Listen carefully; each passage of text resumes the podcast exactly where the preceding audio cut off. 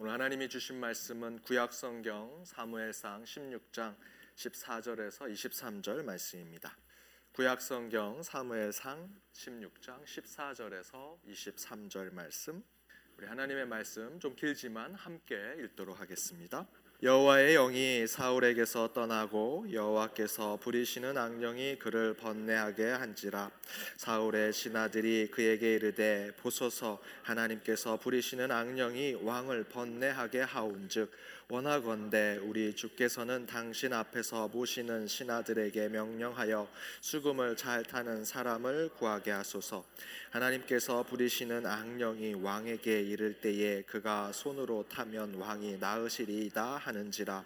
사울이 신하에게 이르되 나를 위하여 잘 타는 사람을 구하여 내게로 데려오라 하니 소년 중 한 사람이 대답하여 이르되 내가 베들레헴 사람 이세의 아들을 본즉 수금을 탈 줄 알고 용기와 무용과 구변이 있는 준수한 자라.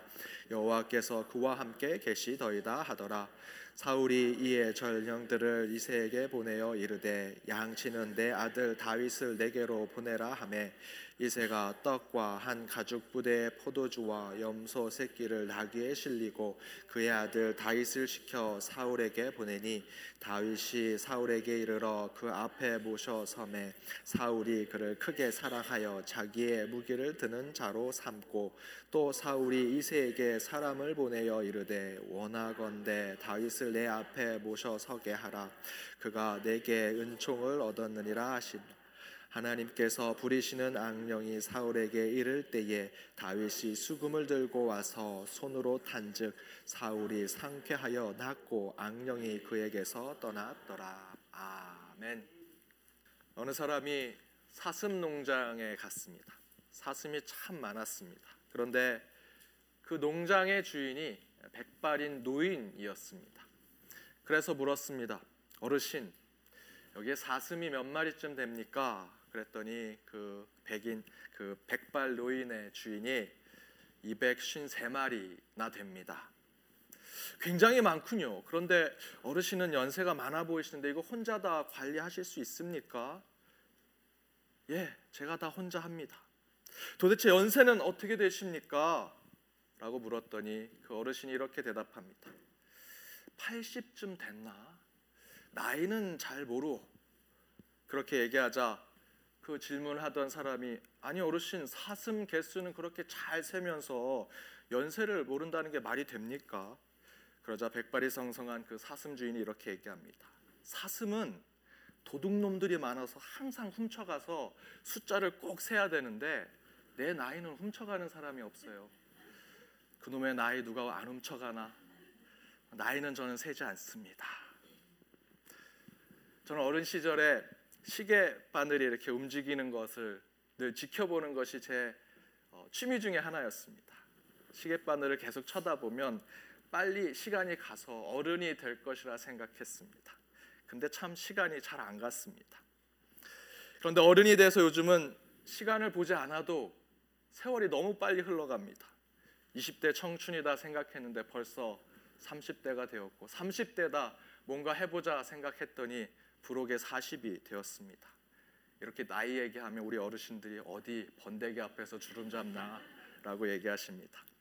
시간 가는 것, 세월 가는 것만 한탄하고 걱정하면 우리 인생은 무의미할 뿐입니다. 도리어 나이 생각 말고 흘러가는 세월과 시간 생각 말고 지금 하는 일에 최선을 다해 간다면 그 모든 시간이 귀한 열매로 채워지리라 믿습니다.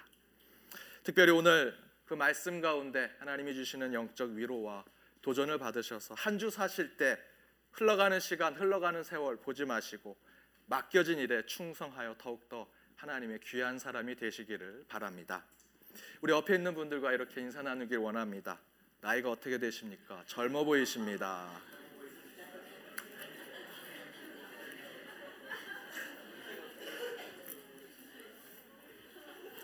오늘따라 여러분 다 젊어 보이십니다. 예. 나이 세지 마시고요. 예. 하나님께서 주신 그 젊음, 영적인 젊음으로 하루하루 더욱더 축복된 삶을 살아가시는 저와 여러분이 되기를 바랍니다. 말씀 전하도록 하겠습니다. 다윗과 사람들이라는 전체 주제로 오늘은 다윗과 사울에 대한 말씀을 나누고자 합니다. 소 주제는 내리막길과 오르막길이라는 말씀의 제목입니다. 오늘 본문의 이야기는 두 왕이 동시에 나옵니다. 사울 왕과 다윗 왕입니다. 물론 다윗은 아직 왕이 되지 않았습니다. 왕으로 등극되지는 않았지만 지난 주일 말씀대로 다윗은 사무엘을 통해서 이스라엘의 왕이 되는 하나님의 기름 부음을 받게 되었습니다. 따라서 정확히 말한다면 사울은 형식적인 왕이지만 이제 실질적인 이스라엘의 왕은 다윗이나 마찬가지입니다. 그러나 성경은 하나님으로부터 버림받았지만 왕의 자리를 지키는 사울 왕과 이제 막 하나님께 인정받아 왕의 자리로 곧 올라가게 될 다윗 왕이 오늘 본문을 통해서 특별한 이유로 만남을 갖고 있는 것을 보여주고 있습니다. 두 왕이 만나는 이야기가 오늘 본문의 이야기입니다. 그런데 오늘 말씀대로 본다면 한 왕은 아픕니다. 성경은 이렇게 기록하고 있습니다. 사무엘상 16장 14절 우리 함께 읽어보겠습니다. 여호와의 영이 사울에게서 떠나고 여호와께서 부리시는 악령이 그를 번뇌하게 한지라.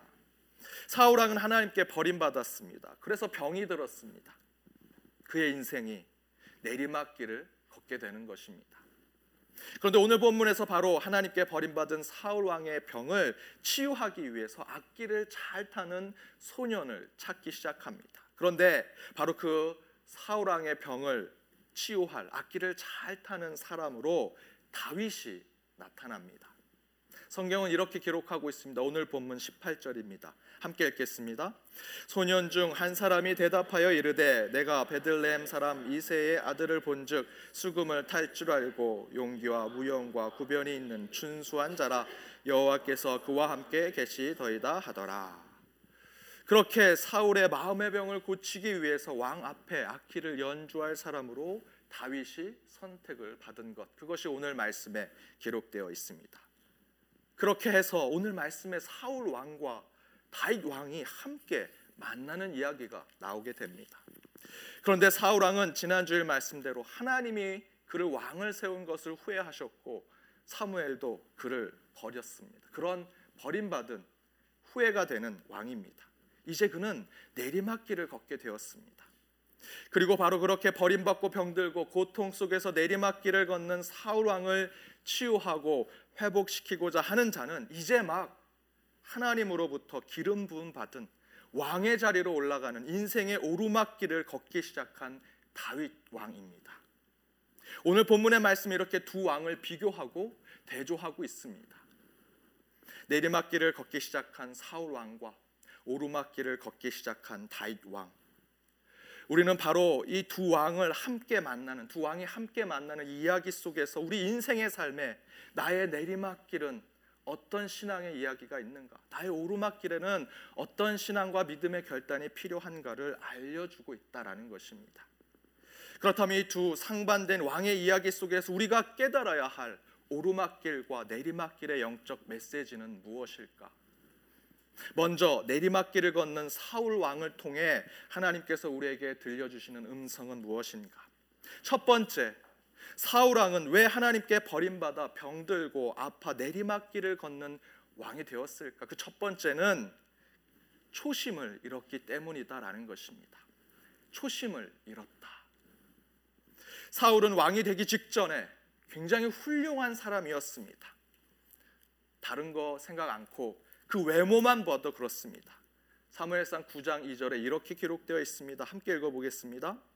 기스에게 아들이 있으니 그의 이름은 사울이요 준수한 소년이라 이스라엘 자손 중에 그보다 더 준수한 자가 없고 키는 모든 백성보다 어깨 위만큼 더 컸더라.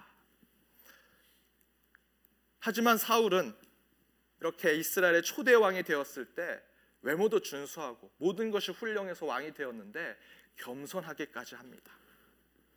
사무엘상 9장에서 사무엘이 사울에게 왕이 되는 기름을 붓고 10장에서 그가 이제 백성들로부터 왕으로 추대를 받게 되었지만 사울은 절대로 백성과 그 나라와 그 사람들 위에 군림하는 왕이 되지 않습니다. 예전에 본인이 했던 농사 그대로 짓고 소 키우고 말 키우는 일들 그대로 합니다. 그 기록이 성경에 나와 있습니다. 11장 5절 말씀입니다. 함께 읽어보겠습니다. 마침 사울이 밭에서 소를 몰고 오다가 이르되 백성이 무슨 일로 우느냐 하니 그들이 야베스 사람의 말을 전하니라. 이미 왕이 되었지만 이스라엘의 초대 왕이 되었지만 사울은 소를 몰고 밭을 갈았던 이야기가 성경에 기록되어 있습니다. 사울이 얼마나 겸손했고 낮은 자의 마음을 가졌는지를 보여주고 있습니다. 그 외에도 사울이 왕이 되고 나서 사울은 주변 국가들과 전쟁할 때 그가 보여준 리더십, 지도력은 백성들로 하여금 큰 추앙을 받게 됩니다. 그런데 그런 사울이 점점 변합니다. 그렇게 겸손하고 백성을 헤아리고 왕의 자리가 하나님이 위임하신 그 자리를 잘 알았던 그 겸손했던 사울 왕이 초심을 잃어버립니다. 사무엘상 13장 13절에서 14절 말씀입니다. 함께 읽어보겠습니다. 사무엘이 사울에게 이르되 왕이 망령되이 행하였도다. 왕이 왕의 하나님 여호와께서 왕에게 내리신 명령을 지키지 아니하였도다. 그리하였더라면 여호와께서 이스라엘 위에 왕의 나라를 영원히 세우셨을 것이오늘 지금은 왕의 나라가 길지 못할 것이라 여호와께서 왕에게 명령하신 바를 왕이 지키지 아니하였으므로 여호와께서 그의 마음에 맞는 사람을 구하여 여호와께서 그를 그의 백성의 지도자로 삼으셨느니라 위급하게 블레셋과 전쟁을 하려고 합니다. 이스라엘 백성들은 전쟁할 때 반드시 번제와 화목제를 드렸습니다. 전쟁 앞에 모든 것을 다 태워버려서 깨끗하게 준비하고 화목제로 이제 우리가 전쟁을 나가기 전에 하나가 되자 해서 번제와 화목제를 드려야 하는데 정한 기일까지 사무엘이 오지 않습니다. 제사장 사무엘이 안 오니까 이 사울 왕이 마음이 급한 마을에 제 멋대로 제사를 드립니다. 제사가 끝나니 그때 바로 사무엘이 도착합니다. 그 앞에서 사울은 변명만 늘어놓습니다. 이에 사무엘이 말한 것이 바로 읽은 이 말씀입니다. 이제 왕의 나라는 길게 가지 못할 것입니다. 이제 왕의 나라는 오래 가지 못할 것입니다. 왜? 겸손하고 신중했던 사울 왕이 교만하게 변했기 때문입니다. 그 초심, 처음 마음을 잃어버렸기 때문에 겸손했던 백성 위에 군림하지 않았던 하나님께 순종했던 그 모습을 잃어버렸기 때문에 더 이상 하나님이 그와 함께하지 않는 모습을 볼 수 있습니다. 이처럼 우리도 신앙 가운데 초심을 잃어버리면 내리막길을 걷게 된다라는 것입니다. 제가 예전에 한국에서 사설 독서실을 다녔습니다. 그 독서실에는 오랜 동안 공부하시는 분들이 많습니다. 특별히 고시를 준비하는 분들이 많은데 제 앞에 외무고시, 외교관이 되는 고시를 준비하는 한 분이 계셨습니다. 그 형님은 굉장히 특이하게 공부를 하십니다. 좋게 얘기해서 고전적이고 나쁘게 해서 엽기적으로 공부하시는데 외무고시, 외교관이 되려면 영어를 잘해야 되니까 이분이 영어를 잘하려고 사전을 사면 그 사전에 있는 내용 페이지를 외우고 찢어서 먹습니다. 이제 다시는 보지 않으리 완벽하게 외우리 읽고 외우고 다시 찢어서 먹고 그렇게 했는데도 매번 시험을 보면 떨어집니다. 제가 어느 날 이 형님이 이렇게 공부를 열심히 하는데 왜 이렇게 떨어지나 그 책상에 가보았습니다. 책상에 막 여러 가지 글들이 써 있습니다. 공부를 열심히 하게 보입니다. 제가 사물함을 열었더니 거기에 사전이 10권이 있는데 다 3분의 2가 3분의 1이 다 줄었습니다. F까지는 외워서 다 뜯어먹고 GH부터 못 외워서 그대로 남기고 초심을 잃어버렸다가 내가 다시 해야지 새로운 영어 사전으로 뜯어먹으면서 공부해야지 하고 또 새로운 사전을 사고 또 사고 또 사고 매번 초심을 잃을 때마다 그 초심을 찾으려고 새 사전을 그렇게 샀던 것입니다. 여러분 초심을 잃어버리고 다시 그것을 시작하고 회복하려고 하는 것은 너무나 힘든 일입니다. 계속 초심을 잃고 다시 하고 다시 하려고 하면 이 사전을 찢어 먹었던 그러나 매일 실패였던 이 고시생처럼 우리도 실패와 어려움을 반복할 수밖에 없습니다. 사울왕은 앞에서 읽은 사무엘상 13장에서 제사를 교만하게 드린 죄악 이전에 오히려 아주 잘하고 훌륭한 모습만 기록되어 있습니다. 그런데 딱 한 번 초심을 잃고 교만해지고 나태해지고 불신앙을 갖게 되었을 때 그것을 회복하지 못하는 사울 왕의 모습을 성경은 기록하고 있습니다. 사랑하는 여러분, 혹시 영적으로 신앙적으로 어려움을 겪고 또 여러분의 인생 가운데 삶의 문제가 어렵게 여러분 가운데 다가오고 계십니까? 여러분의 영적인 초심을 다시 한번 생각해 보시기 바랍니다. 나는 처음 주님을 믿게 되었을 때 그 마음으로 지금도 신앙생활을 하고 있는가? 내가 주님을 인격적으로 처음 만났을 때 그 감동과 감격으로 내 그리스도인의 삶을 지키고 있는가? 여러분 처음 미국 왔을 때 그 올 때 한국에서 비행기 타고 그 비행기 안에서 창문을 바라보면서 내가 미국에 가면 이렇게 새롭게 해야지 이런 변한 삶을 살아야지 이런 일들을 성취해야지라고 결심했던 그 첫 마음 그거 잘 지키고 계십니까? 여러분 초심을 회복해야 내리막길에서 오르막길로 올라갈 수 있는 것입니다. 두 번째 사울 왕이 내리막길을 걷는 두 번째 이유는 사울 왕은 너무나 잘 나갔기 때문입니다. 조금 풀어서 설명드리면 사울 왕은 형통할 때 조심하지 않았다라는 것입니다. 사울 왕은 기름 부음을 받고 그에게 맡겨진 일을 너무나 잘했습니다. 전쟁에 나가면 승리했고 거기에 겸손하게까지 했습니다. 늘 자신만만한 모습이 아 우리 왕은 너무나 뛰어나라는 것들을 백성들에게 보여주었습니다. 겉모습 외모도 출중했습니다. 그런데 사울 왕은 잘 나갈 때 조심하지 않았고 신중하지 못했습니다. 그래서 사울 왕은 내리막길을 걷는 왕이 됩니다. 실제로 성경에 보면 사울 왕은 기름 부음을 받고 쭉 잘 나갔습니다. 훌륭한 왕, 존경받는 왕, 멋있는 왕, 전쟁에서 승리하는 왕, 우리에게 자신감을 주는 왕이었습니다. 그런데 성경은 그런 잘 나가는 사울 왕의 잘못을 딱 두 군데에서만 이야기합니다. 바로 그 두 군데 사울의 실수와 문제로 사울 왕은 내리막길을 걷는 왕이 됩니다. 하나의 실수는 저희들이 앞에서 읽었던 사무엘상 13장의 말씀대로 자, 제사를 자기 멋대로 드린 것입니다. 두 번째 실수, 그 잘못은 바로 이것입니다. 사무엘상 15장 18절에서 19절 함께 읽어보겠습니다. 또 여호와께서 왕을 길로 보내시며 이르시기를 가서 죄인 아말렉 사람을 진멸하되 다 없어지기까지 치라 하셨거늘. 어찌하여 왕의 여호와의 목소리를 청정하지 아니하고 탈취하기에만 급하여 여호와께서 악하게 여기시는 일을 행하였나이까? 아말렉과 전쟁을 하는데 하나님께서 다 진멸하라고 명령을 하셨는데 사울 왕은 하나님의 명령에 순종하지 아니하고 자기 것을 취하는 모습을 보여줍니다. 그래서 하나님은 앞에 함께 읽었던 말씀대로 예배 문제로 사울의 문제를 지적하셨고 두 번째 지금 방금 읽었던 15장의 말씀 하나님의 불순종의 문제를 지적하십니다. 그것들로 인해 앞에 수많은 좋은 모습들, 능력 있는 모습들, 잘하는 모습 보였을지라도 하나님은 사울 왕을 세운 것을 후회하시고 그를 버리게 됩니다. 그래서 그는 내리막길을 걷게 됩니다. 아 그런데 목사님, 아니 왜 그 두 가지 문제로만 사울 왕을 그렇게 버리시고 내리막길을 걷게 하십니까? 98% 잘했는데 그 2% 못한 것 때문에 사울 왕이 왜 내리막길을 걸어야 합니까? 물으실 수 있습니다. 오늘 설교의 주제와 맞지 않아서 말씀드리지 않고 다음에 제가 어, 말씀으로 준비하겠습니다. 하지만 매우 중요합니다.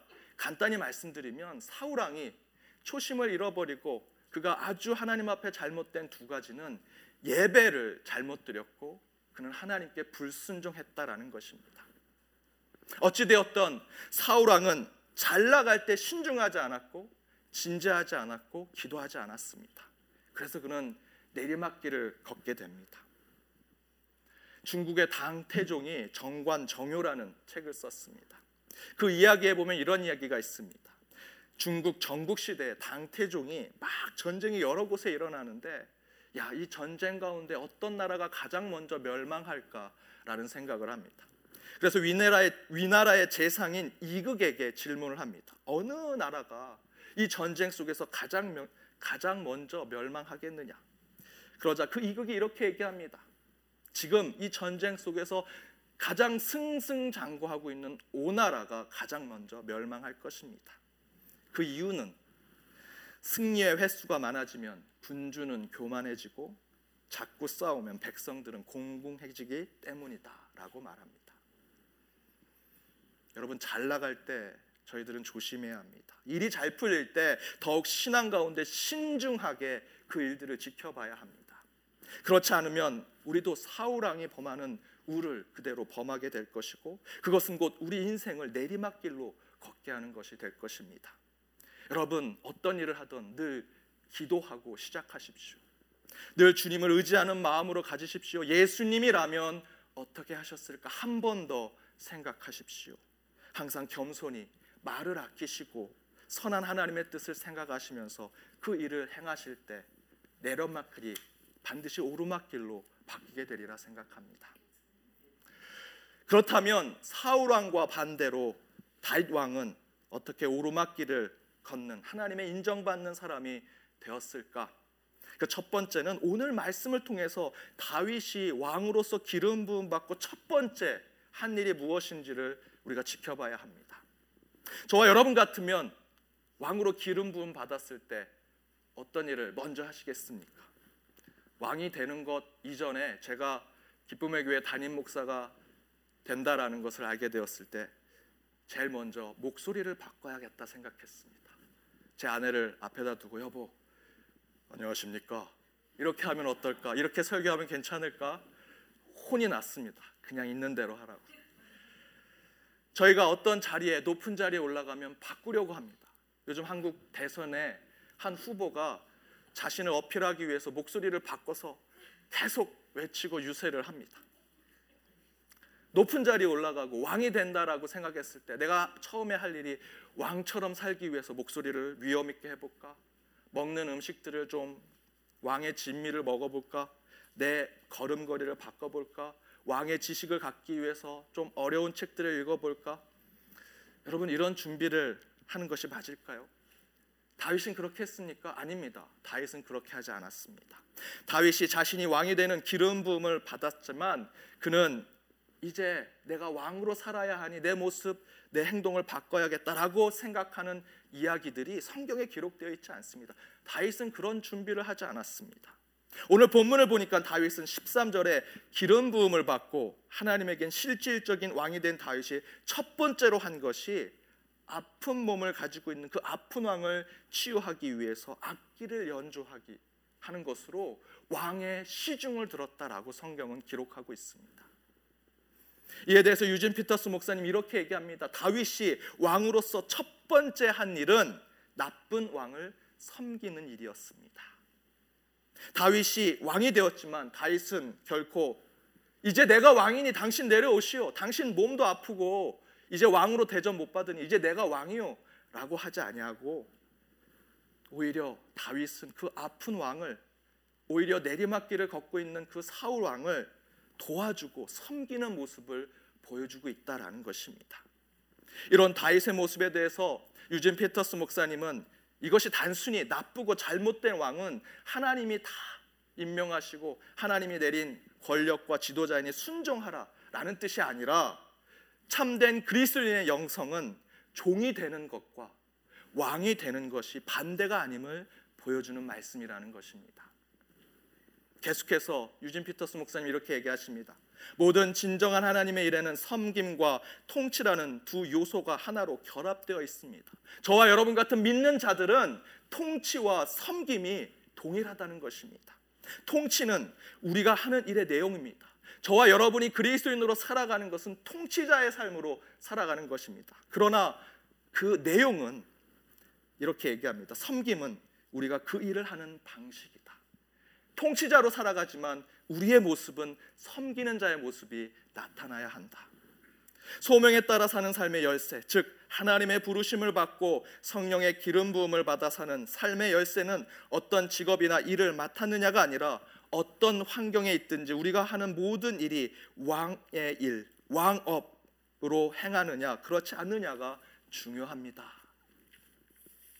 사랑하는 여러분, 저와 여러분, 하나님으로부터 어떤 부르심을 받은 자들입니까? 베드로전서 2장 9절 말씀입니다. 함께 읽겠습니다. 너희는 택하신 족속이요 왕 같은 제사장들이요 거룩한 나라요 그의 소유된 백성이니 이는 너희를 어두운 데서 불러내어 그의 기이한 빛에 들어가게 하신 이의 아름다운 덕을 선포하게 하려 하심이라 아멘. 우리는 왕 같은 제사장입니다. 우리는 거룩한 나라의 족속 그 자체입니다. 다윗 시대에는 사울, 다윗, 솔로몬을 기름 부하야 그들이 왕이 되었지만 이 성령의 시대에는 저와 여러분 모두 성령 세례 받으면 다 하나님의 왕 같은 제사장이 되는 것입니다. 그렇다면 우리는 다윗 왕과 같은 왕업을 이어받는 자들의 모습을 보여주어야 합니다. 그런데 다윗이 기름 부음을 받고 왕이 되어 무엇을 했습니까? 섬기는 자리로 나아갔고 헌신하고 봉사하는 자의 모습을 보여주었습니다. 여러분, 우리는 하나님의 왕 같은 제사자입니다.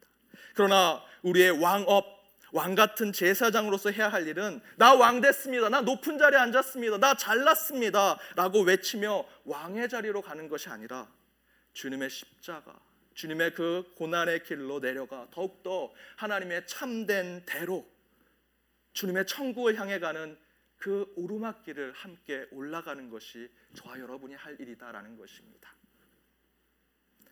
또 다른 하나 다윗이 오르막길을 걷는 하나님의 사람이 된 이유는 혼돈을 질서로 바꿨기 때문이다라는 것입니다. 우리 23절을 함께 읽어보겠습니다. 오늘 본문 23절입니다. 하나님께서 부리시는 악령이 사울에게 이를 때에 다윗이 수금을 들고 와서 손으로 탄즉 사울이 상쾌하여 낫고 악령이 그에게서 떠나더라. 아멘. 하나님의 일은 무질서를 질서로 바꾸고 무에서 유를 창조하고 그래서 바르고 오든 하나님 나라를 세우는 것이 바로 하나님의 일, 우리의 신앙의 일입니다. 하나님의 창조가 무엇입니까? 창세기 1장의 말씀에 특별히 2절에서 땅이 혼돈하고 공허하며 흑암이 깊음 위에 있고 하나님의 영이 수면 위에 운행하니라라고 말씀하십니다. 곧 태초의 세상이 공허와 혼돈과 흑암으로 가득한 무질서와 혼돈과 체계 없는 모습을 보여주고 있습니다. 바로 그곳에 하나님께서 질서를 잡으시고 체계를 잡으시고 없는 것에서 있는 것을 만들어 주신 것이 바로 태초의 창조의 역사입니다. 신앙이 무엇입니까? 저는 그 하나님이 보여주신 그 창조의 모습이 우리의 신앙의 모습과 동일하다고 생각합니다. 아무리 나 예수 믿어요, 교회 다녀요 라고 외쳐도 무에서 유를 창조하지 못하고 무질서한 곳에서 질서 있는 것으로 만들지 못하고 체계 없는 것에서 체계 있는 것으로 바꿀 능력이 없으면 우리는 믿음이 없는 것이고 신앙이 없는 것입니다. 그런데 바로 다윗은 그런 능력과 믿음을 우리에게 보여주고 있습니다. 여러분 그건 대단한 것이 아닙니다. 오늘 말씀을 다시 생각해 보십시오. 악령이란 표현이 나옵니다. 악령은 창세 때 존재했던 혼돈과 공허와 흑암 그 자체입니다. 무질서하고 체계가 없는 존재입니다. 그래서 죽음과 허무로 우리를 이끌어가는 존재입니다. 그런데 바로 그것을 향해 다윗이 한 것이 무엇입니까? 칼과 창을 들고 엄청난 무기로 공격했습니까? 아닙니다. 악기를 연주했습니다. 수금을 손으로 탔다고 성경 말씀을 증거하면서 그 가운데 바로 질서를 만들고 하나님의 창조 세계의 조화를 이루는 모습을 보여주고 있습니다. 화면에 보시면 무지카라는 표현이 나옵니다. 뮤지카라는 표현은 영어의, 영어의 뮤직의 라틴어의 어원입니다. 뮤지카라는 이 라틴어의 뜻은 질서와 조화라는 뜻입니다. 따라서 무질서와 파괴, 죽음의 악령에 쓰여서 고통 가운데 있는 사울에게 질서와 조화, 안정과 평안을 의미하는 음악을 다윗이 연주했던 것은 하나님의 창조 사역에 동참하는 매우 신앙적인 행동인 것입니다.